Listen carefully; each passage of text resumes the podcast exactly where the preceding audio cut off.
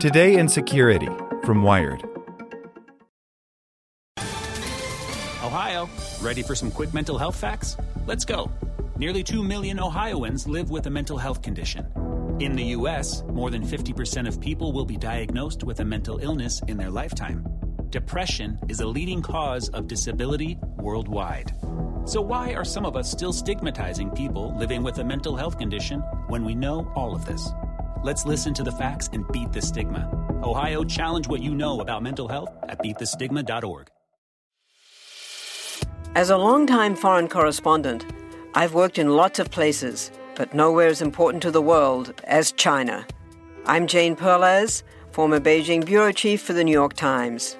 Join me on my new podcast, Face Off US versus China, where I'll take you behind the scenes in the tumultuous US China relationship. Find Face Off wherever you get your podcasts. Today in Security from Wired. Ransomware struck another pipeline firm, and 70 gigabytes of data leaked. LineStar Integrity Services was hacked around the same time as Colonial Pipeline, but radical transparency activists have brought the attack to light. By Andy Greenberg. When ransomware hackers hit Colonial Pipeline last month and shut off the distribution of gas along much of the east coast of the United States, the world woke up to the danger of digital disruption of the petrochemical pipeline industry. Now it appears another pipeline focused business was also hit by a ransomware crew around the same time, but kept its breach quiet, even as 70 gigabytes of its internal files were stolen and dumped onto the dark web.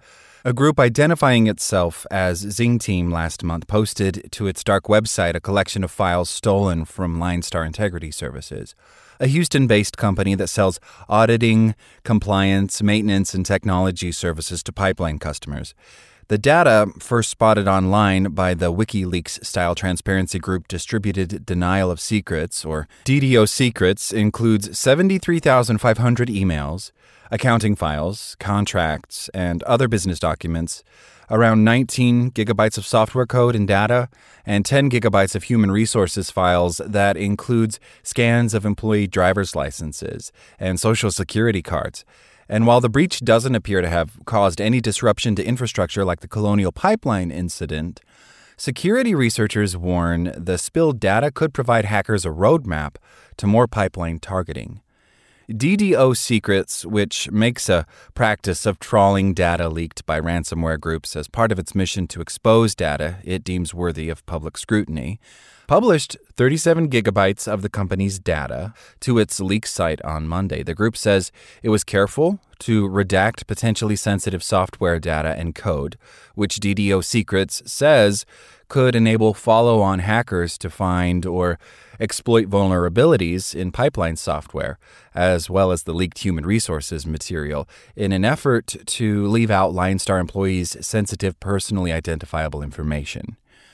But the unredacted files which Wired has reviewed remain online, and they may include information that could enable follow on targeting of other pipelines, argues Joe Slowik, a threat intelligence researcher for security firm Gigamon, who has focused on critical infrastructure security for years as the former head of incident response at Los Alamos National Labs. While Slowik notes that it's still not clear what sensitive information might be included in the leak's 70 gigabytes, he worries that it could include information about the software architecture or physical equipment used by LineStar's customers, given that Linestar provides information technology and industrial control system software to pipeline customers. You can use that to fill in lots of targeting data depending on what's in there, says Slowik. It's very concerning given the potential that it's not just about people's driver's license information or other HR related items, but potentially data that relates to the operation of these networks and their more critical functionality. Xing Team is a relatively new entrant in the ransomware ecosystem, but while the group writes its name with a Chinese character on its dark website, and comes from the Mandarin word for star, there's little reason to believe the group is Chinese based on that name alone, says Brett Callow, a ransomware focused researcher with antivirus firm Emsisoft. Callow says he's seen Xing Team use the rebranded version of Mount Locker malware to encrypt victims' files, as well as threaten to leak the unencrypted data as a way to extort targets into paying. In the case of LineStar, Xing Team appears to have followed through on that threat. That leak could in turn serve as a stepping stone for other ransomware hackers who frequently comb dark web data dumps for information that can be used to impersonate companies and target their customers. If you were to steal data from a pipeline company, that could potentially enable you to construct a fairly conventional spear phishing email to another pipeline company, says Callow. We absolutely know that groups do that.